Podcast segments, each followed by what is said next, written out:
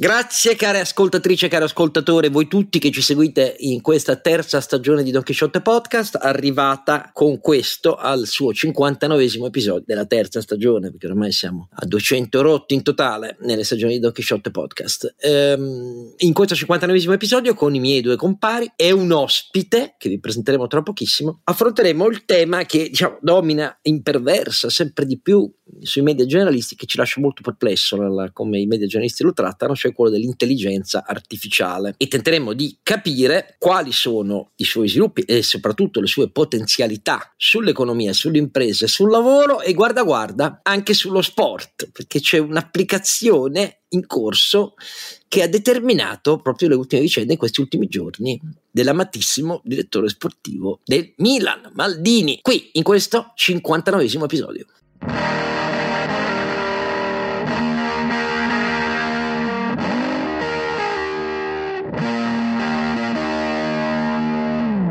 Presentazione brevissima della nostra squadra. Uh, Don Chisciotte è sempre Oscar Giannino e insieme a lui sempre c'è Sancio Panza. Renato Cifarelli che ha il compito anche di ricordarvi il sito donchisciottepodcast.it. Lì trovate tutte le puntate, i link per chi ci vuole aiutare a portare avanti la baracca, sempre grazie naturalmente, e tutte le notizie che vi interessano. Insomma. E il nostro, tra l'altro, eh, da anni appassionato studioso eh, dei temi di cui trattiamo oggi, eh, e cioè Ronzinante. Carlo Alberto Carnevale Maffè.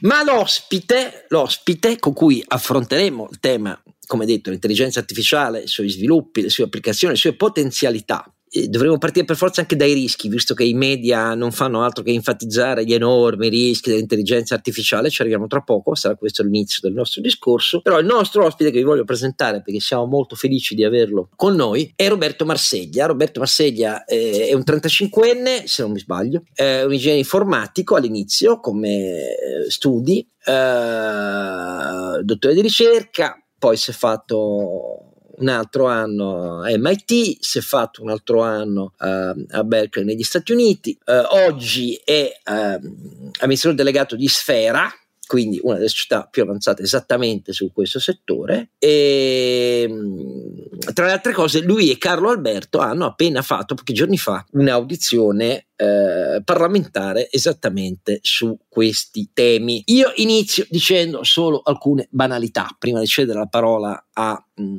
Ciao Alberto e Roberto. Quello che ci ha spinto molte volte, abbiamo, fatto, abbiamo presentato la necessità di una nostra riflessione sul tema dell'intelligenza artificiale perché siamo rimasti sempre più perplessi su come nelle ultime settimane e mesi il tema è esploso da parte dell'informazione generalista, da parte dell'informazione generalista e con molti commenti che ci hanno lasciati sempre più perplessi, uh, da parte di editorialisti, commentatori, intervistati che possiamo sbagliare, ma dal nostro punto di vista mancavano della comprensione, nonché della competenza, perché queste sono materie su cui la competenza è fondamentale, Uh, per dare giudizi come quelli che leggevamo. I giudizi che leggevamo so, imperversano e sono quelli degli enormi rischi che l'intelligenza artificiale presenterebbe addirittura per l'umanità in quanto tale, perché ultimamente siamo arrivati proprio a questo. Un'intelligenza artificiale che viene presentata come senziente, cosciente, eh, è in grado quindi di opporsi fino al punto di annullare le decisioni umane e addirittura l'umanità mettendola a rischio. Avete sicuramente letto qualche pezzo che vi ha parlato negli ultimi giorni di una simulazione mh, di eh,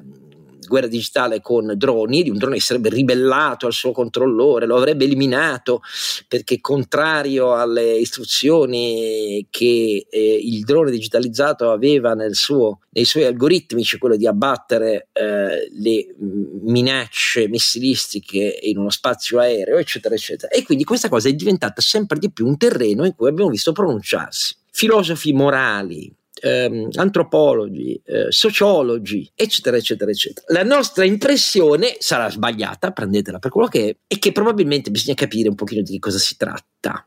Ecco, prima di giudicare e prima di giudicarlo come l'enorme rischio, addirittura c'è chi invoca norme restrittivissime dell'Unione Europea, eccetera, eccetera, eccetera, eccetera. Diciamo che l'intelligenza artificiale inizia seriamente dopo le prime macchine per calcolo integrale approssimative dell'Ottocento, nel 1936 con un genio a tutti gli effetti, eh, che era Alan Turing e che dà vita a, a mm, una, mal, una, macchina che esegue modelli di calcolo per dare risposta a un problema fondamentale, era il problema della decisione che aveva proposto eh, Hilbert nel suo programma di rifondazione formalista della, della, matematica. E questa macchina è in grado di manipolare i dati contenuti sul nastro, all'epoca era il nastro, il supporto ovviamente, eh, di lunghezza potenzialmente infinita, secondo un insieme prefissato di regole ben, fin- ben definite che però vengono elaborate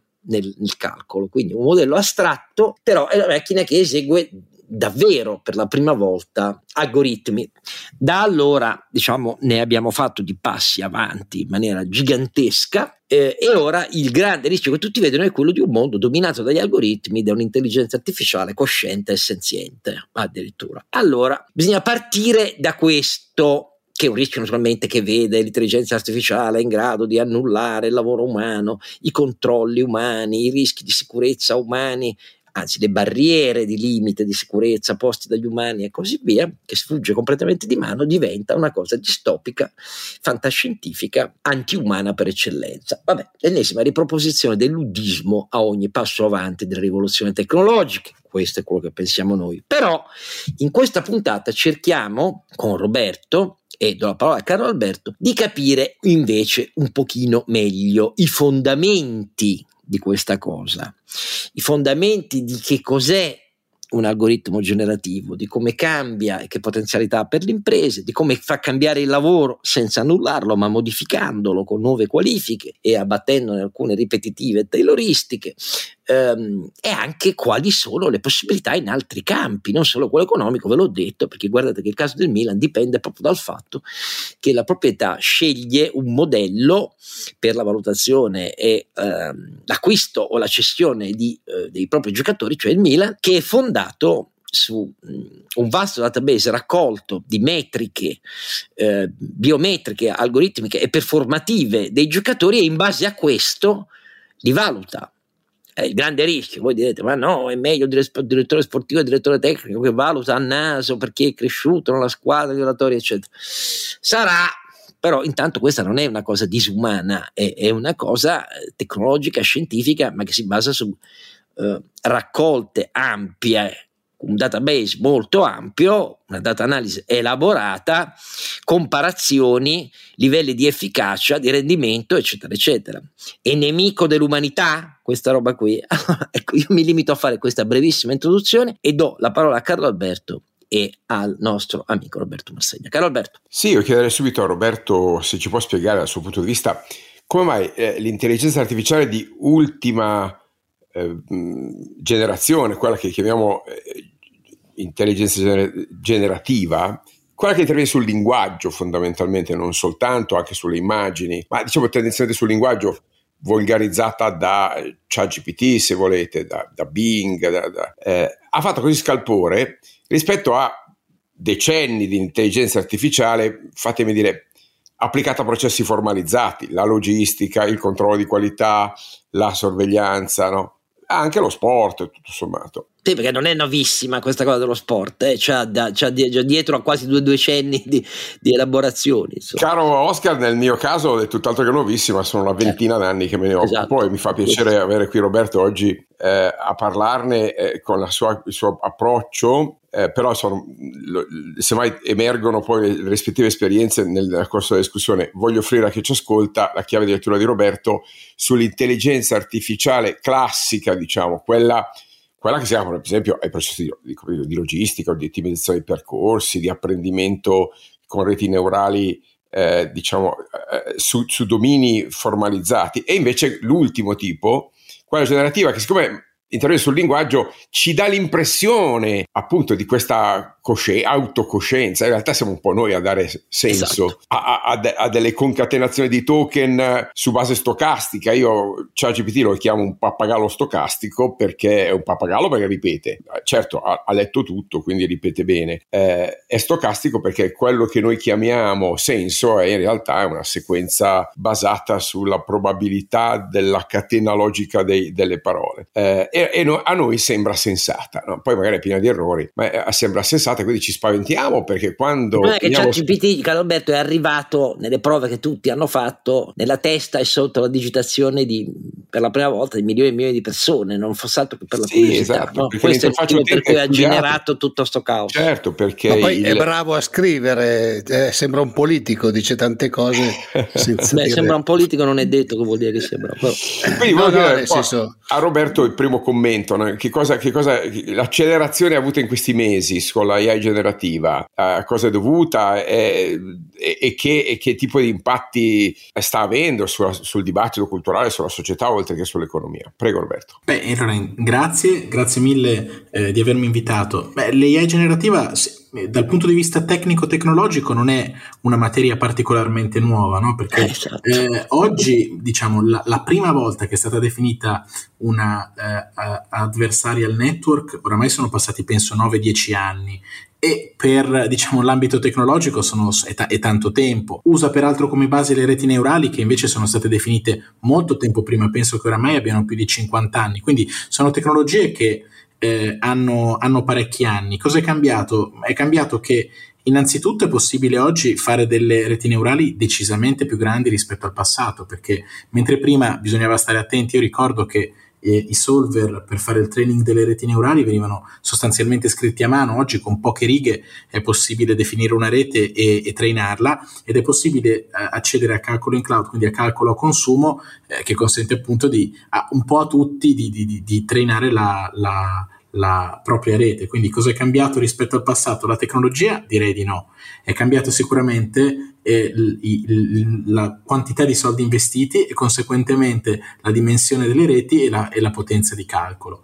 E dal punto Aspetta, di vista... io ti devo interrompere perché ogni tanto devo fare il divulgatore, cioè, n- non diamo per scontato che chiunque ci ascolti sappia che cos'è una rete neurale artificiale. Cioè, eh, la rete neurale artificiale nascono alla fine degli anni 50 eh, addirittura. Cosa sono? Sono strutture, correggimi se sbaglio, eh, sia Carlo Alberto che... Sono strutture, io sapevo che era questa roba qua, una struttura non lineare di dati statistici, ci sono sempre i dati, che sono organizzati come modello di modellazione. E questa roba qui poi nei decenni, cioè IBM sul progetto ENN ci, ci, lavora da 40 anni, per essere chiari, eh, da 40 anni. cioè, cosa sono queste reti neurali artificiali? Sono, per, per, essere non tecnici, quindi perdonatemi, sempre più alto numero di nodi, chiamiamoli così, che contengono un livello di input, poi ci sono più livelli nascosti, sempre di input, e un livello di output finale. Quindi sono per così dire, eh, l'artificialità sta nel fatto che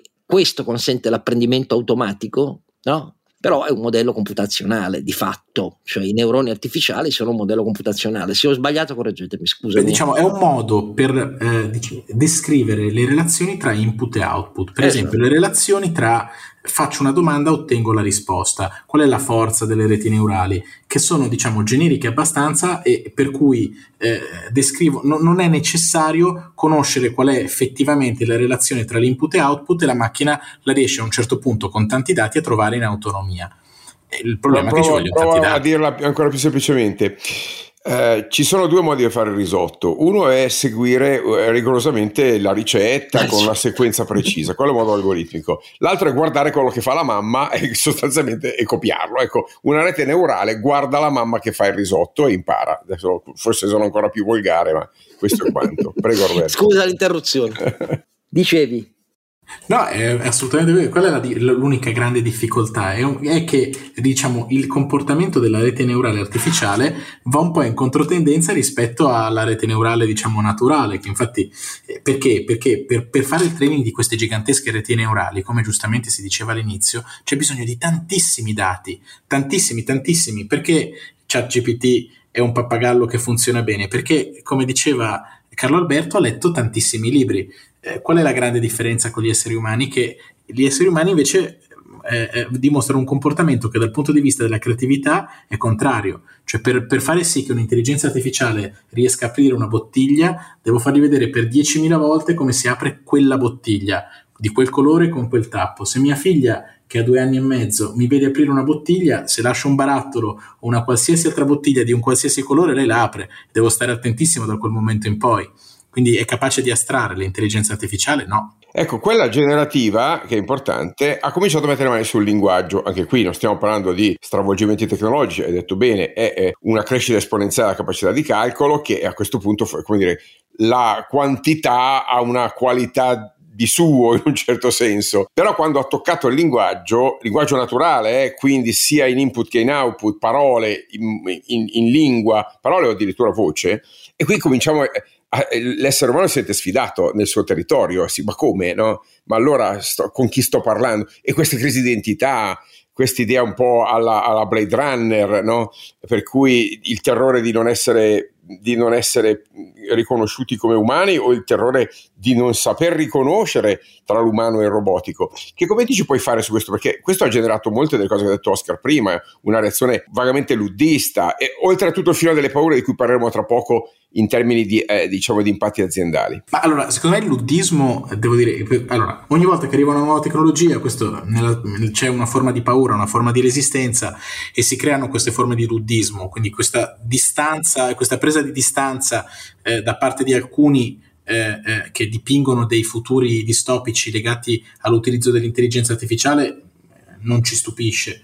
Eh, chiaramente con il linguaggio è un pochettino più impattante perché differentemente dagli eh, utilizzi tipici che sono magari legati a dei settori molto piccoli, quindi tipicamente l'intelligenza artificiale la usavano gli ingegneri. Adesso chiunque può mettersi davanti al computer e interagire con un'intelligenza artificiale e si crea questa situazione particolare per cui, eh, eh, differentemente dal passato, in cui il test di Turing chiedeva alle macchine di dimostrare di essere una macchina, recentemente Elon Musk in un, in un tweet ha detto ma eh, nelle intelligenze artificiali del futuro come si dovranno comportare lo dovranno dovranno votare gli umani e gli umani devono certificarsi, cioè devono dimostrare agli umani di essere umani, no?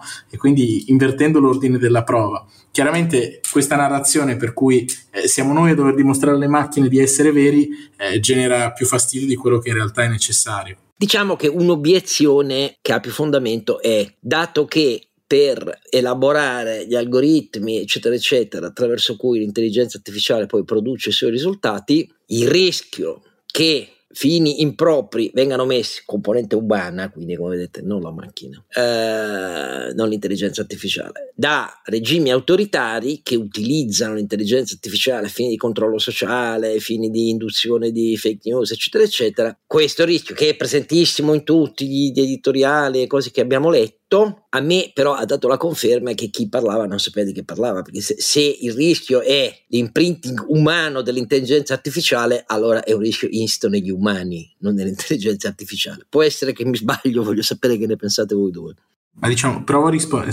Io sono convinto di questo. Certo, recentemente c'è stata una lettera pubblica da parte di molti scienziati che chiedeva una moratoria rispetto appunto alla ricerca sul tema dell'intelligenza artificiale però non c'è regola senza sanzione, nel senso che probabilmente eh, ovviamente non è stata accolta, ma se fosse stata accolta probabilmente pochi stati si sarebbero adeguati, molti stati certamente avrebbero continuato a portare avanti eh, la, la, ricerca e a sviluppare degli strumenti che poi ci sarebbero necessariamente stati messi a disposizione, quindi il chat CPT di domani probabilmente non sarebbe stato più eh, di origine statunitense, di origine atlantica.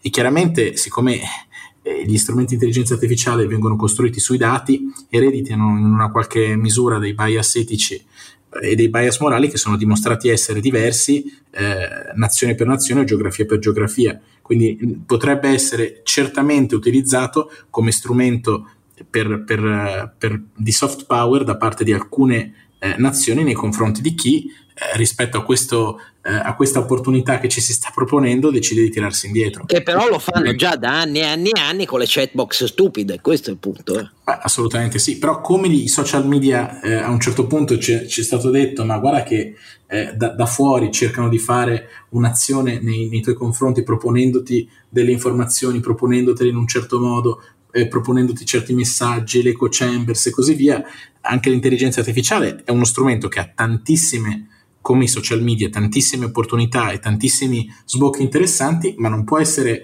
abbandonato a se stesso e bisogna anzi investire di più per evitare di subirlo. Possiamo cominciare a discutere, ad esempio, di come le autorità esatto. eh, italiane e europee, diciamo secondo così. me, dovrebbero eh, correttamente affrontare il tema insomma, il, il ritardo dell'Europa, dell'Europa, fammi dire, istituzionale è abbastanza alto. Quella della ricerca no, io adesso ho i dati di Stanford che fa ogni anno una bella survey sul, sullo stato dell'intelligenza artificiale. Alla fine, per esempio, l'Unione Europea, se ci mettiamo anche UK, eh, è comunque ben piazzata in termini di pubblicazione di ricerca su AI. In certi casi è davanti agli Stati Uniti, per esempio su applicazioni eh, di natura eh, education e non profit eh, in certi altri più indietro, quelle industriali per esempio, eh, ma in sé non è, dire, l'intelligenza degli europei ad essere indietro sull'intelligenza artificiale, è l'istituzione, perché frammentata, e molto spesso appunto nazionalistica che, che, fa fatica a capire la portata di questo strumento. Quindi, no, il problema però è uno di questi che hai detto tu, il ritardo, ne abbiamo parlato mille volte, industriale europeo sulle grandi piattaforme digitali, perché siamo, abbiamo perso il tram decenni fa su questo, di fronte al fatto che ChatGPT e, e cose analoghe che verranno sono elaborate e, e sono frutto della ricerca e, e, degli applicativi di grandi piattaforme tecnologiche che non sono europee, ecco che lì suona il campanello d'allarme. Questo è il punto. Quindi cioè, il problema industriale è un problema profondo da questo punto di vista, non solo la ricerca. Carlo è così. Ci ho detto, la Commissione europea eh, ha cominciato a lavorare alcuni anni fa per mettere fuori eh, paletti, mm, eh, architetture re- regolatorie. E volevo capire cosa ne pensa Roberto. In realtà insomma, ci siamo già confrontati in sede proprio di audizione parlamentare. Io vi dico cosa ho detto ai, ai nostri eh, senatori. Ho detto che secondo me l'Europa dovrebbe diventare la sede della eh, comunità globale del, di open source eh, AI. No? Qui magari Renato sarebbe felice di sentire queste cose. Eh, in orientamento proprio verso la cosiddetta explainable AI, cioè di un AI che non sia un black box, un buco nero, che eh, sputa sentenze senza, senza essere intelligibile. E questo comporta, per esempio, che i processi di research grants, i processi di, di education vengano orientati a quello, no? ad essere il luogo dove l'AI è accountable, è fatta in maniera responsabile, cioè, cercando una specializzazione europea fatta di trasparenza e, e, e per esempio delle AI verticali eh, su dei data spaces de, o, o, dei knowledge base che sono quelli che vengono usati per fare il training, no? quello che Roberto chiama trainare, no? che è una, un'italianizzazione del training. Per, per applicazioni molto europee, penso al welfare, penso alla, alla, sani- alla, salute, all'educazione nazionale, ma anche so, alla mobilità sostenibile, no? alla transizione green, dove, dove, l'Europa è un po' più avanti. Allora abbiamo un vantaggio competitivo o comunque un minore ritardo su alcune aree, abbiamo più dati su alcune aree, bene, investiamo su quelle, no? Se, evitando di rincorrere Cina e Stati Uniti su territori dove abbiamo comunque un gap difficilmente colmabile.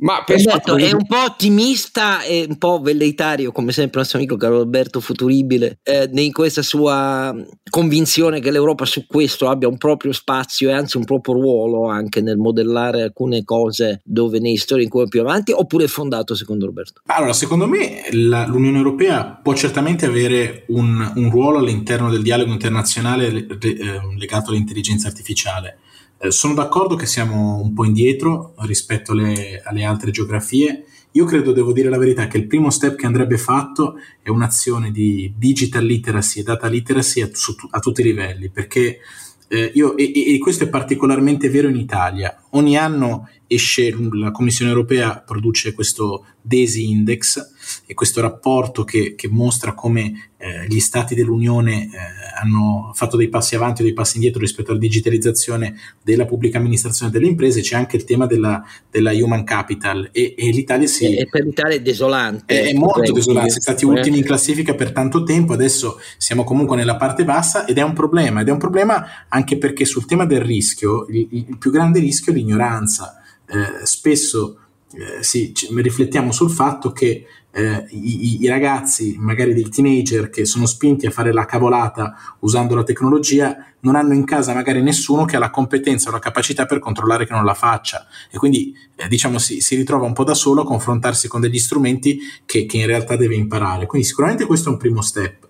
Secondo step è dal punto di vista regolatorio evitare di fare della overregolazione perché eh, alle volte questa necessità o questa fretta di, di, di lanciarsi in un'attività regolatoria secondo me rischia di essere un po' A, un po' del tempo buttato e B, di, di, tirare un po' un freno a una macchina che ancora non sta partendo. È un classico del dirigismo europeo però, eh, purtroppo. Eh, però per dire, adesso che esce l'AI Act, che voglio dire, io vedo su, su questa legge che dice alle aziende in funzione del rischio di applicazione eh, dell'intelligenza artificiale puoi fare o non fare le cose, però eh, uno, l'intelligenza artificiale è un argomento amplissimo che va dai chatbots alle macchine che si guidano da sole e quindi fare una, una regola che va bene per tutte le applicazioni no, è molto complicato, non, non, penso sia possibile. E poi valutare i rischi eh, ex ante è molto complicato, cioè come fai ex ante a essere sicuro che un sistema statistico e, e come tale, diciamo, non essendo deterministico, appunto, non ha una variabilità,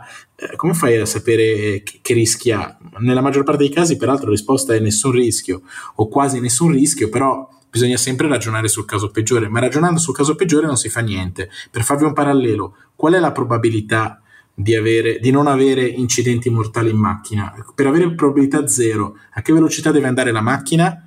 Eh, a zero km orari. Ma che serve una macchina che sta ferma? Niente. Quindi un minimo di rischio bisogna prenderlo per forza, se no non si può fare mai niente.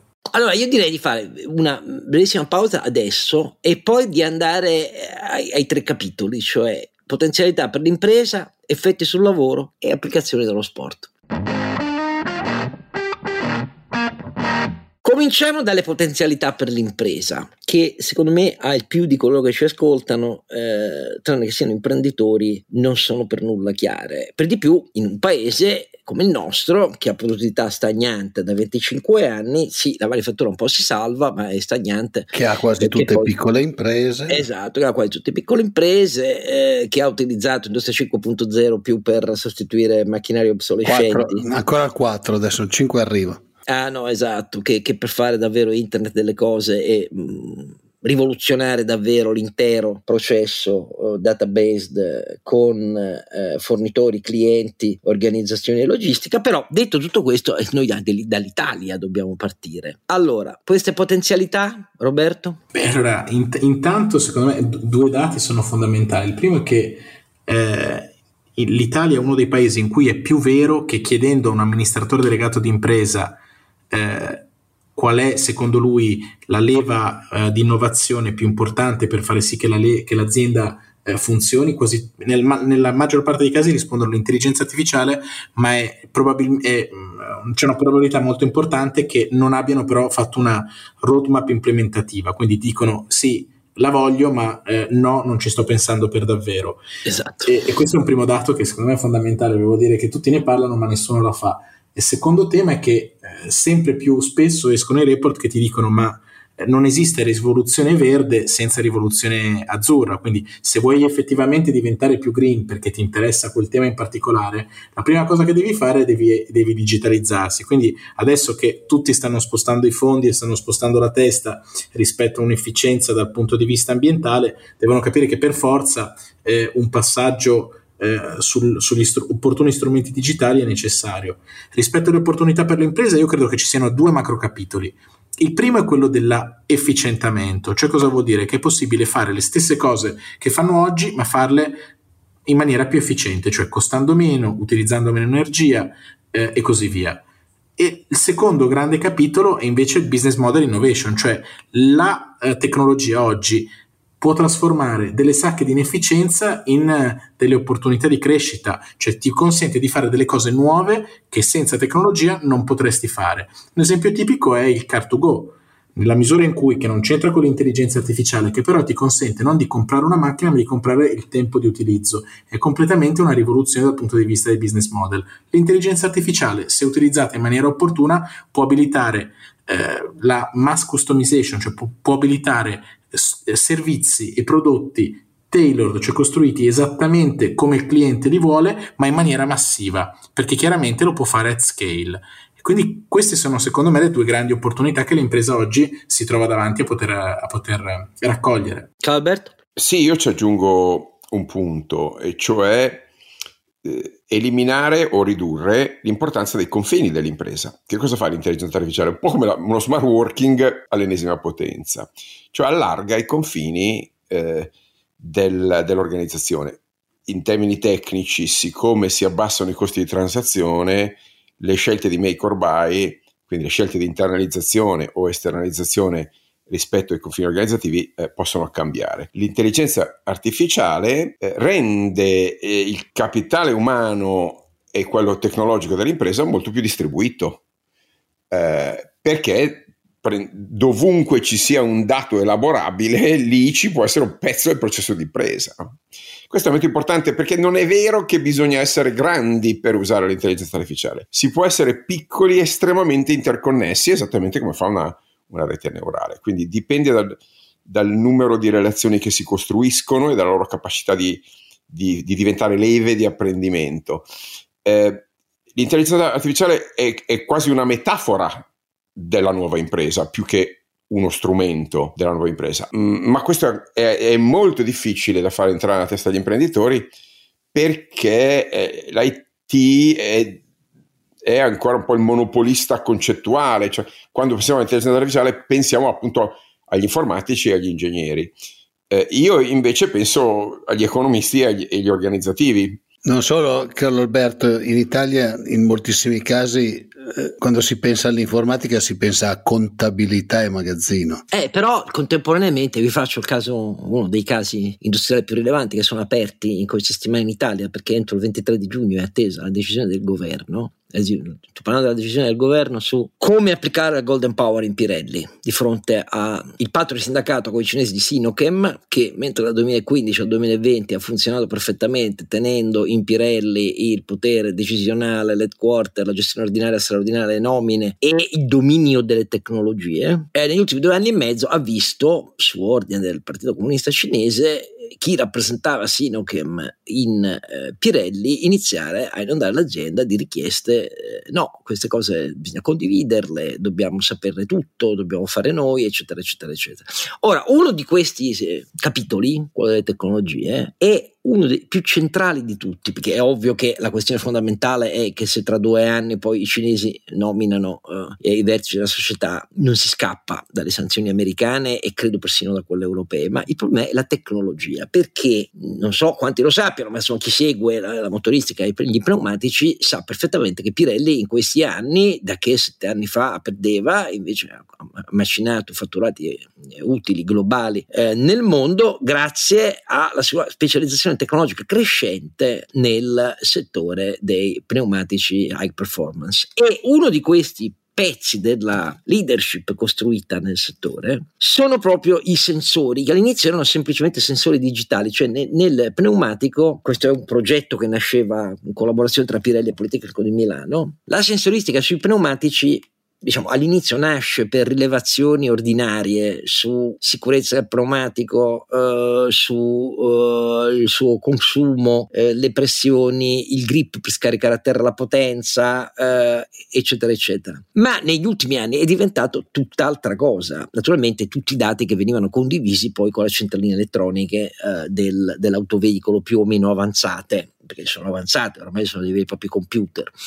E negli ultimi anni è diventata un'altra cosa, proprio in relazione alla rivoluzione verde di cui eh, parlava eh, Roberto, cioè sono diventati dei sensori che consentono, speriamo presto, anche in Italia, l'aggancio direttamente nel pneumatico e al computer di bordo, eh, che naturalmente deve essere eh, capace di piena interattività, eh, dei segnali che vengono dalle corsie elettrodigitali eh, delle autostrade, per dire così, questo nel traffico pesante, per così dire, ma anche nel traffico dei segmenti elevati, eh, quindi grande potenza, elevata velocità. Questa roba qui ha a che fare sì con l'intelligenza artificiale, non è una semplice faccenda di sensoristica, internet delle cose, perché significa elaborare attraverso algoritmi sia la continuità sia l'affidabilità del segnale elettromagnetico che viene inglobato e che viene elaborato poi, perché possono esserci disfunzioni, anomalie, eccetera, eccetera. Quindi è, è ovvio che in questo caso stiamo parlando di intelligenza artificiale. Poi capite che i cinesi hanno chiesto di mettere questa roba nei server della Cina, non più in Italia, e sono tecnologie, vi posso garantire che sono dual use, non servono solo a scopo civile queste cose qua, eh, servono anche a fini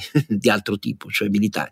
Quindi la cosa che mi colpisce a fronte di quello che dice eh, Roberto e Carlo Alberto è che in realtà ci sono già casi manifesti anche in Italia dell'importanza assoluta di questa cosa. Magari mi sbaglio, che dice Roberto? No, è assolutamente vero ed è verissimo eh, quello che dici sul tema infrastrutturale, e cioè che eh, difficilmente un'applicazione, un applicativo che gira in Cina o che coinvolge un'azienda cinese eh, è consentito farlo girare su un server di Google Cloud, per dire, o su un server americano. Tipicamente loro sul, sul tema infrastrutturale eh, eh pongono delle questioni anche importanti, anche serie. Eh, noi l'infrastruttura non l'abbiamo, eh, nel senso che dal punto di vista della capacità di calcolo io penso che l'Italia sia lo 0,6% della totalità eh, della, del, del, calcolo in cloud mondiale, quindi eh, siamo negligible e un ragionamento come quello che fa la Cina, cioè l'idea di, di dire i dati sono eh, la, la, diciamo, l'alimento che consente all'intelligenza artificiale di svilupparsi e sono quindi un, un asset intangibile importantissimo che dobbiamo coltivare, dobbiamo tenere nostro, eh, questo è un ragionamento che probabilmente noi facciamo un po' fatica a fare per ora. Probabilmente un investimento in questo senso sarà necessario altro che. E allora andiamo alla frontiera del lavoro. Il mio amico Marco Bentivoglia ha appena scritto qualche giorno fa un amplissimo articolo in cui ha parlato del, degli Oper AI, dove AI era maiuscolo, cioè AI, intelligenza artificiale. Marco Bentivoglia è uno dei pochi che non condivide il luddismo sfrenato rispetto agli effetti che l'intelligenza artificiale, pure e applicativi che servono a rendere più efficiente l'impresa, quindi gestione dei costi, eccetera, eccetera. Ma Marco Bentivoglio è uno dei pochi che dice: sì, ma questo è generativo anche per, per il lavoro, in realtà, per una nuova dimensione del lavoro, non per abbatterlo, per cambiarlo in meglio. Ha ragione Marco oppure ha torto Roberto? Ma ha assolutamente ragione. Il c'era un futurologo si chiama Warren Bennis che raccontava l'azienda della, la fabbrica del futuro come una socia- un'azienda con soli due dipendenti, un cane e un uomo.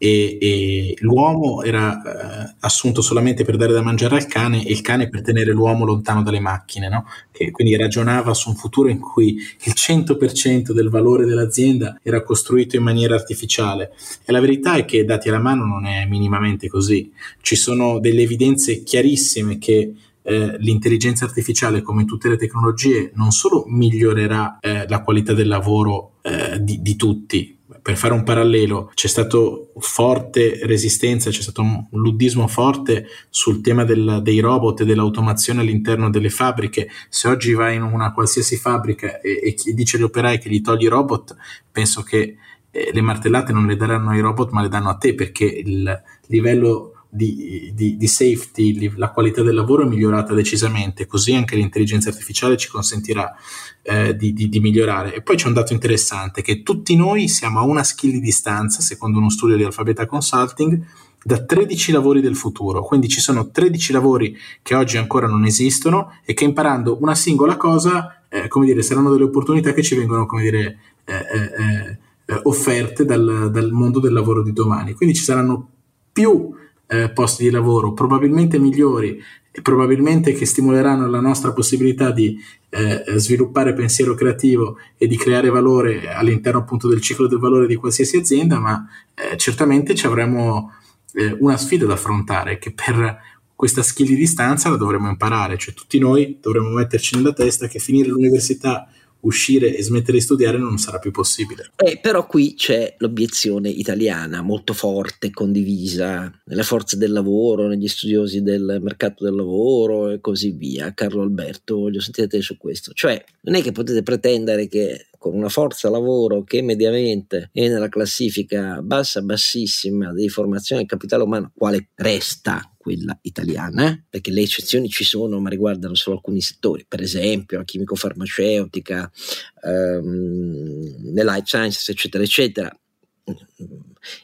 la chimico-farmaceutica italiana si è ripresa negli ultimi decenni, dando punti persino quella tedesca, perché è il settore con la più alta intensità di formazione terziaria e post terziaria, i più alti redditi, la più alta percentuale di ricerca e sviluppo, eccetera, eccetera. Però, dicono tutti, va bene, però la realtà del mercato del lavoro italiano è questa e siccome non tutti possono essere laureati in discipline STEM o ingegneri informatici come Roberto, eh, eh, significa, cari miei, che ci state dicendo che le potenzialità occupazionali in Italia diminuiscono brutalmente nel breve e medio periodo. Carlo Alberto, tu che dici?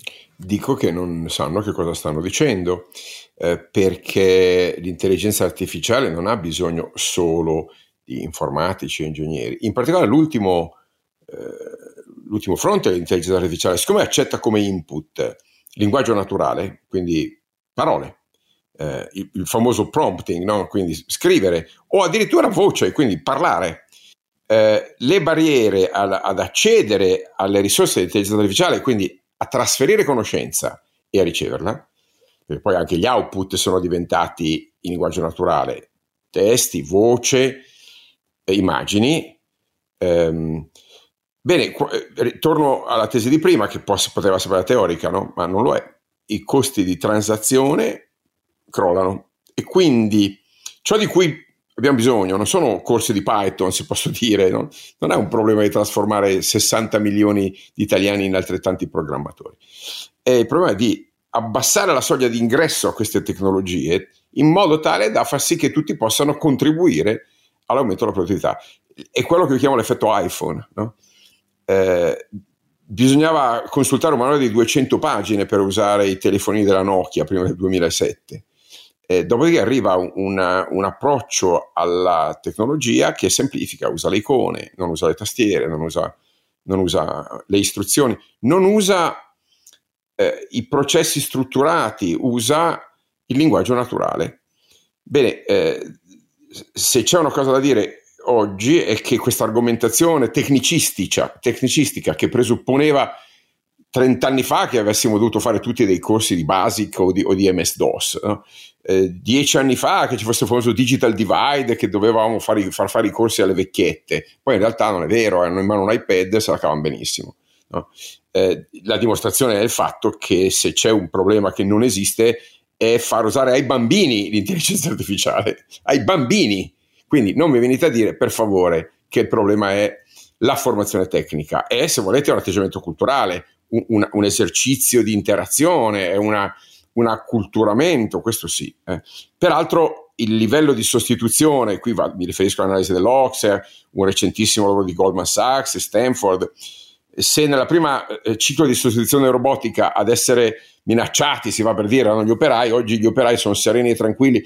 No, no, qui vedo le analisi di, di, Goldman Sachs, i più isolati dal nuovo ciclo di intelligenza artificiale sono eh, building and construction, cioè idraulici, elettricisti, lattonieri, operatori stradali, quelli proprio non li tocca nessuno, ammesso di trovarli che esistano ancora, non li tocca nessuno, mentre vengono impattati eh, legali, mh, mm, business operators, financial operators, eh, perché no, anche dire, insegnanti, professori. Eh, ora, sono, le, sono le, occupazioni intellettuali che vengono impattate, non vuol dire sostituite.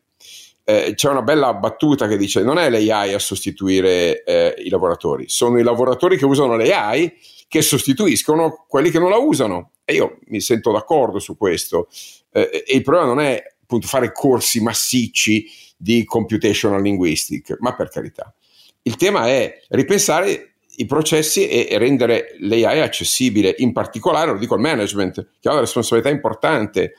Eh, il tema non è mettere pezzi di AI dentro a, ai passaggi di un workflow, ma è collassare i workflow e renderli modelli di linguaggio, dove quindi la commistione, l'ibridazione, se vuoi, tra essere umano e eh, eh, fammi dire avatar e soggetto generativo è senza soluzione di continuità. Quindi io non vedo sinceramente questa obiezione appunto un po' produttivistica del adesso facciamo tutti i corsi di Python e, e, vedo in realtà una, un approccio naturale. E qui forse, se posso dire, eh, l'esempio più interessante è proprio sullo sport, perché qui invece eh, questo approccio naturale è questo approccio che non, non è, è, è, evidente da una parte e non ancora digerito dall'altra. Quindi vorrei proprio portare Roberto sul suo terreno in realtà, che è stato anche mio tanti anni fa, e ancora per carità, che è quello di ma c'è spazio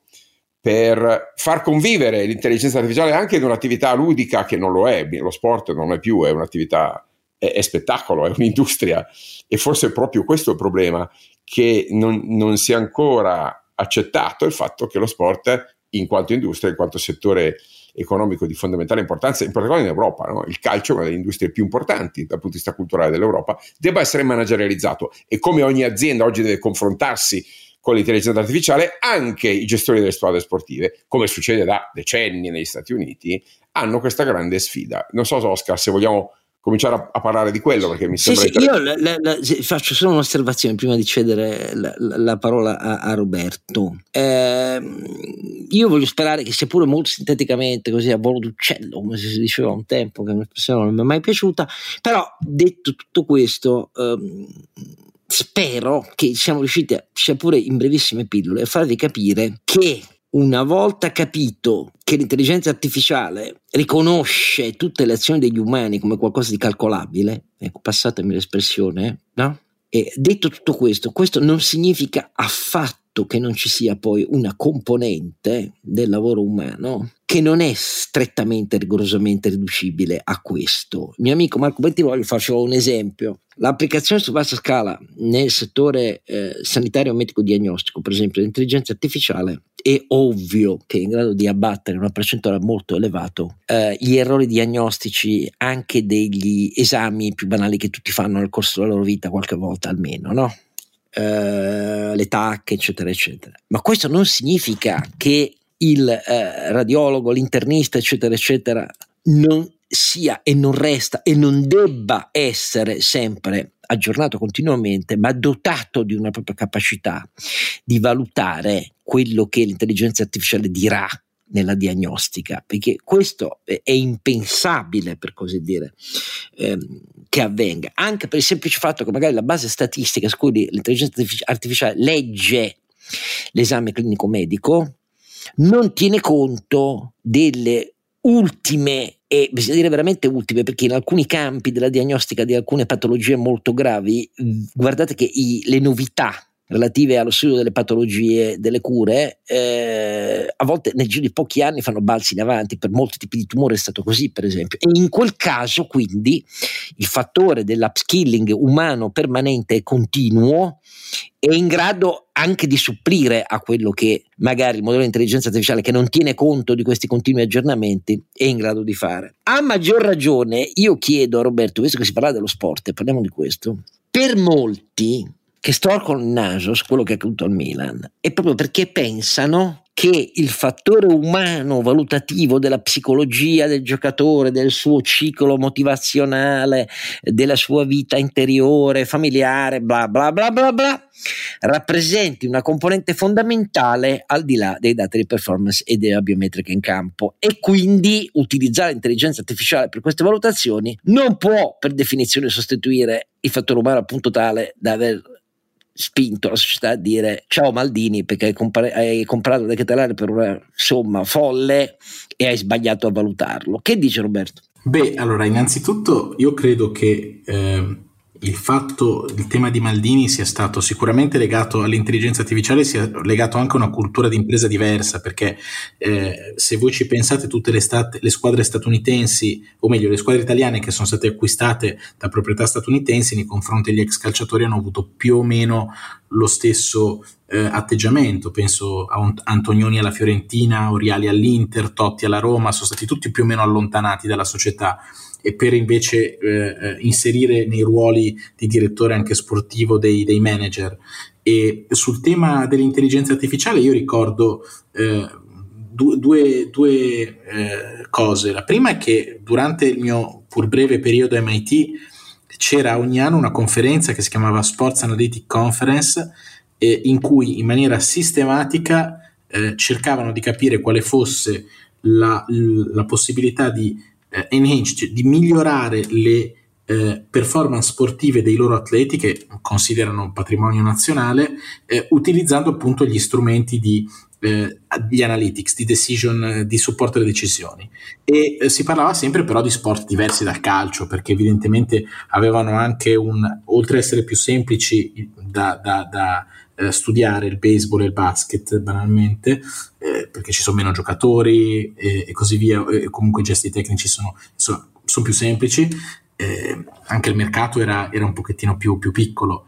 E, e, questo secondo me è un tema, eh, è un tema particolare, cioè da, da, più di dieci anni le università si fermano e, e, e discutono di questi temi in maniera strutturata. E una seconda, una seconda, cosa che secondo me è particolarmente interessante è che eh, recentemente, abbastanza recentemente, ho rivisto eh, questa puntata di un programma della RAI che si chiama Storie e ripercorrevano la storia della Fiorentina e c'era questo calciatore che si chiama Riganò che è andato in Serie A eh, ormai eh, sopra i 30 anni, penso che avesse 36 anni, e gli ha detto ma scusa ma perché, visto che tu sei così bravo, sei arrivato in Serie A dopo così tanto tempo? Cioè perché io sono siciliano, abito in un paese piccolo e qua gli osservatori eh, non venivano a vederli i ragazzi perché non... E questo nel, nell'era dell'informazione è inaccettabile. Non è possibile che dire, il, il merito non venga premiato perché perché l'osservatore non arriva o perché il good feeling eh, del direttore sportivo del momento eh, decide di eh, dire, investire su una geografia e non su un'altra, quando oggettivamente raccogliere i dati e avere dei suggerimenti rispetto a dove andare a guardare eh, at scale oramai costa, costa pochissimo. secondo me quindi diciamo il risultato del, eh, del Milan, che un po' mi spiace da tifoso ovviamente, è semplicemente il figlio del nostro tempo. Che dice caro Alberto? Tu in realtà in quella società hai dato una mano anni fa. Sì, adesso non volevo così eh, mettere in piazza i miei, i miei, le mie esperienze, ma sì, confesso di aver collaborato a Milan Lab, ma sto parlando del 2006-2007, l'ultima, l'ultima Champions vinta dal Milan con Carlo Ancelotti, che aveva un team antelitteram, era molto presto, però i primi esperimenti di match analysis quantitativi basati su rilevazioni sia video che eh, in radiofrequenza li facciamo allora. Proseguiti poi con FGC negli anni 10, 10, 15, vincemmo anche una, una award della UEFA per aver introdotto eh, un hackathon di video analytics proprio sulle, sulle nazioni di calcio, era il 2016. Quindi insomma sono mal contati una ventina d'anni che, che, non capendo quasi niente di calcio lo ammetto, insomma, proprio per quello, caro Oscar, siccome quando una cosa non la capisco la voglio trasformare in un modello matematico, perché magari così la capisco. No? Eh, e, e, qui sono in buona compagnia di Roberto, che insomma con, con il suo progetto Cosfera le cose le fa veramente benissimo. Guarda caso proprio su questo mandato importante, cioè dare spazio al talento, quello magari nascosto, inaccessibile, perché il dato è uno strumento di democrazia e di eh, esaltazione del merito, oggettivizza, abbassa le barriere, abbassa i costi di transazione e non usarlo è un delitto, è una colpa e non è questione di essere miti, tradizioni, identità, eh, terra, sangue, famiglia. Sì, come, fa, come si fa a non voler bene a, a, Paolo Maldini? Come si fa a non riconoscere la sua straordinaria storia? Come si fa però a non riconoscere che il calcio è un'industria, il calcio è arte e scienza, tutte e due le cose, è molto più complicato della partita di baseball. E già, infatti siamo vent'anni in ritardo, chi si ricorda Moneyball eh, eh, sa che in America c'è una storia pluridecennale di uso della statistica. Certamente è migliorata anche la capacità tecnologica. Oggi quello che si, non si poteva fare dieci anni fa con le telecamere per livelli di risoluzione di frequenza si può fare con le telecamere. Il lavoro che Roberto ha fatto in questi anni è esattamente prendere i dati video e trasformarli in modelli elaborabili che restituiscono eh, una, una, leggibilità al, al, al, al io, io faccio un altro esempio ecco, faccio un altro esempio che mi deriva da una conoscenza indotta. Un preparatore atletico che conosco eh, è un preparatore atletico della serie B a dire la verità che dice guarda che il mestiere che faccio io negli ultimi 15 anni è, è, cambiato radicalmente. Cioè oggi nessun club che si rispetti, molti non possono perché non hanno i soldi, dice, ma in realtà un preparatore atletico per ehm, club di professionisti che ambiscano a migliorare deve avere un apparato di raccolta dati eh, per ciascun giocatore che riguarda la loro continua evoluzione eh, del metabolismo eh, clinico nutrizionale, eh, il database storico della rivoluzione nel tempo di questi dati, da che eh, fanno questo mestiere, se possibile anche prima, eccetera, eccetera. Dopodiché la misurazione del degli esercizi, dei tempi per specialità di ciascuno dipende fondamentalmente. Chiaro che il preparatore poi ha l'ultima parola confrontandosi con l'allenatore, ma in assenza di questi dati, prima era pura convinzione personale, guardando le masse muscolari e misurando la, la resistenza di ciascuno, adesso è diventata scienza Ecco, questa cosa qua, per esempio, io fino all'anno scorso che non lo conoscevo, non ce l'avevo chiara, ma lui ha detto che qui la gente crede fuori che le tabelle nutrizionali dipendano da, eh, le, le, scelte dell'allenatore per le sue esperienze e degli effetti sul giocatore. Ogni giocatore ha un metabolismo diverso, quindi io oggi, io insieme al nutrizionista, sono chiamato ad avere tutti questi dati. Se la società non mi mette in condizione di averli, io non posso più fare bene il mio mestiere come lo fanno nei grandi club di livello internazionale. È, è vero o no, Carlo Alberto? È assolutamente vero, ripeto, non è certamente una cosa di questi negli ultimi anni ogni giocatore, ogni squadra oggi ha un match analyst, ogni squadra diciamo Serie A, ma non puoi farne a meno. Eh, eh, ma qui direi, sentiamo Roberto, nel senso che è, è il suo territorio, ne, ne, ha fatto uno dei, dei, dei suoi più importanti divertissementi. Roberto? Eh, sì, assolutamente sì. Eh, ogni squadra di Serie A oramai eh, ha eh, un, un, intero team che si occupa eh, di, della match analysis e del performance management in generale, cercando appunto di, di, misurare la performance e in partita e in allenamento. E devo dire, l- l'attività che cerco di fare io è cercare di portare questa stessa esperienza anche nel calcio giovanile e nel calcio, tra virgolette, più povero. Eh, quindi costruendo degli strumenti che tramite un po' l'intelligenza artificiale e l'automazione consentano questo tipo di considerazione at scale. Eh, certamente è una sfida perché per costare poco la tecnologia deve essere, eh, come dire, eh, un po' più eh, under, eh, un po', un, po', un, po', meno performante, e, però devo dire che per ora i risultati sono veramente buoni e promettenti. Allora, sintesi di questa galoppata veloce e troppo sintetica. Correggetemi, provo a farla io che sono il meno adatto a farla e però poi alla fine io voglio, dopo la mia sintesi passo la parola a Renato che ci ha solo ascoltato, però io voglio capire per lui cosa vuol dire tutta questa roba, per la sua attività. Allora, primo, intelligenza artificiale non è un rischio, o meglio, chiede attività di regolazione e quindi l'ambito è quello europeo, per come ragioniamo noi, continentale, non certo nazionale, ma guardandosi dal rischio dell'overregulation, perché queste cose si imparano nella trasformazione continua e perché l'identificazione di tutti i possibili rischi quando i campi applicativi sono così diversi, variabili e non riconoscibili uh, a uh, parametri ipersemplificati è troppo ampia per pensare all'overdirigismo. Secondo, per le imprese è una leva straordinaria, a patto di capire di che cosa parli, non solo per i costi, ma per il perimetro, eh, per l'efficienza e per la creazione di valore aggiuntivo, non solo per l'efficienza, cioè risparmio di costi, valore aggiuntivo, come tutto ciò che riguarda, lo diciamo da anni, eh, per i dati. I dati delle imprese sono un tesoro, un patrimonio. Se le imprese stanno in un contesto in cui individualmente come impresa, B come filiera, C come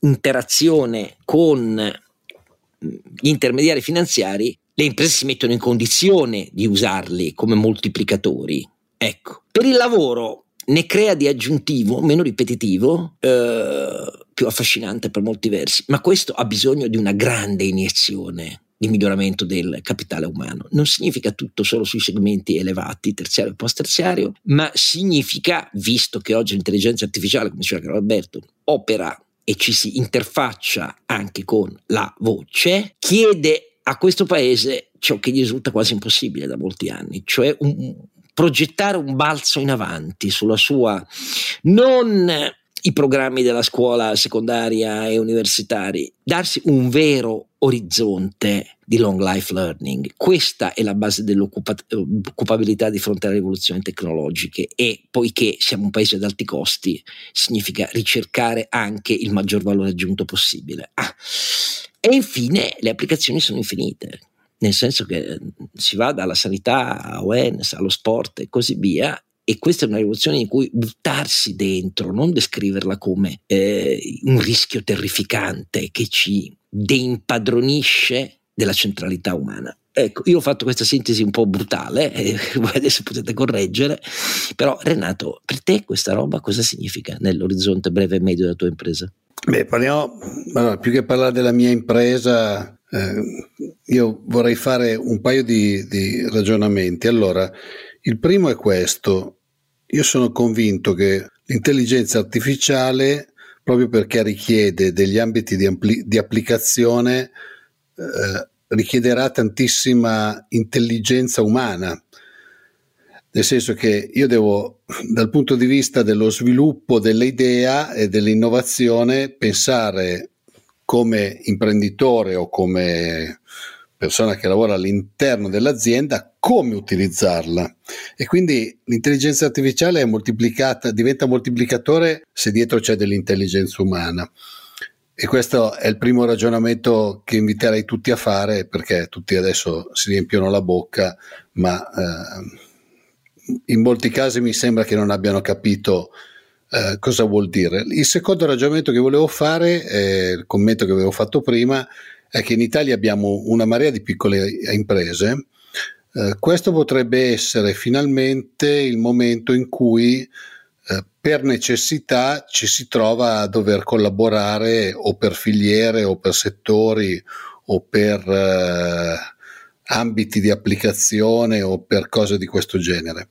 Perché eh, progetti interessanti e importanti di intelligenza artificiale richiedono molti dati molti dati le aziende le hanno, ma se tu vuoi fare un sistema veramente evoluto, devi mettere probabilmente assieme tutti i dati della filiera. E quindi questo potrebbe essere anche il momento, ne abbiamo già accennato anche in qualche altro, in qualche altro eh, podcast, potrebbe anche essere il momento di trovare anche delle nuove forme contrattuali, delle nuove forme di collaborazione eh, per le imprese e per le imprese insieme alle persone che saranno sempre rare, soprattutto per i primi anni, che hanno le capacità di aiutarle a sviluppare questo, questo tipo di progetti. Eh, io come Significa, solito... per esempio immaginare manager condivisi di filiera per i piccoli, per esempio. Eh sì, eh, oppure data, vabbè, L'altra volta mi hanno tirato le orecchie perché ho detto data analyst, mentre dovevo parlare di istruttori di sistemi esperti. Vabbè, comunque, chiamiamoli come vogliamo. Eh, però eh, le persone che ci aiutano a sviluppare dei progetti di questo genere. Eh, allora, io inizio a fare anche te... la vedo eh. come opportunità, eh, eh però sai, io faccio, io faccio, l'imprenditore, quindi per me qualsiasi cosa che mi passa davanti la vedo come dove, dov'è l'opportunità di quella cosa lì. Insomma. Faccio un'ultima domanda da non delle 100 pistole, ma da pistola, che sono io rispetto a voi tre. Eh, e cioè i pochi secondi di rispondere a questa ultima domanda. Intelligenza artificiale, siete ottimisti? Cominciamo da Roberto. Sono certamente ottimista, vedo eh, una, una tecnologia che è in continua evoluzione, che in pochi mesi ha fatto dei passi avanti che noi ci aspettavamo avrebbe fatto in qualche anno e che è un uh, argomento vario e ampio, un po' come la medicina, se vogliamo fare un parallelo, e conseguentemente c'è un po' spazio per tutti, ciascuno può trovare sua, eh, il suo verticale o la, la, la sua eh, come dire, cosa che gli, lo appassiona e eh, sviluppare e trovare un ruolo in questo momento di grande espansione. Ciao Alberto. Beh, l'intelligenza artificiale è un po' come eh, la navigazione, sposta i poteri, sposta i poteri commerciali, lo ha fatto nel Mediterraneo, lo ha fatto con le grandi scoperte, sposta i poteri militari, eh, sposta i linguaggi, sposta, contamina anche biologicamente, porta pestilenze, eh, perché c'è un tema di sicurezza sicuramente. Per me è una eh, rivoluzione, non saprei come altro dirlo. Eh, è una rivoluzione che, che distribuirà o sottrarrà molto potere a chi pensa di averlo e lo ridistribuirà a chi eh, invece la abbraccia e la, e, la, eh, e la comprende. È un enorme amplificatore di intelligenza o di stupidità. Renato? Beh, siamo di fronte a una, un'altra rivoluzione tipo quella della globalizzazione, secondo me, e quindi cioè, chi saprà eh, governare il, il, passaggio verso una, un'economia fatta in uh, molti casi di algoritmi oppure saprà trovare le applicazioni per, probabilmente farà un salto in avanti. E non è detto che siano uh, qualcuno dei tre dei tre che si stanno giocando in questo momento, cioè diciamo due, due e mezzo che si stanno giocando in questo momento il,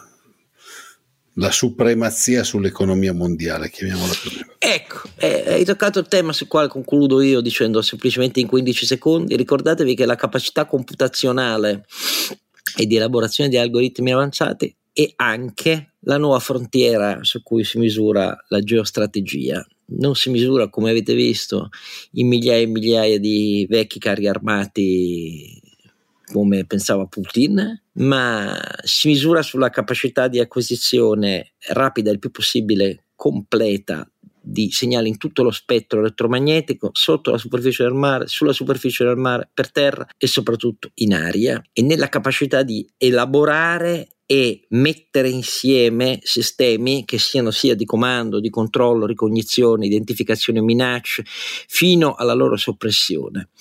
E chi non capisce questa cosa, trattino, Europa svegliati, trattino, nella attuale configurazione e sviluppo degli equilibri geostrategici e geomilitari mondiali e geoeconomici resterà indietro.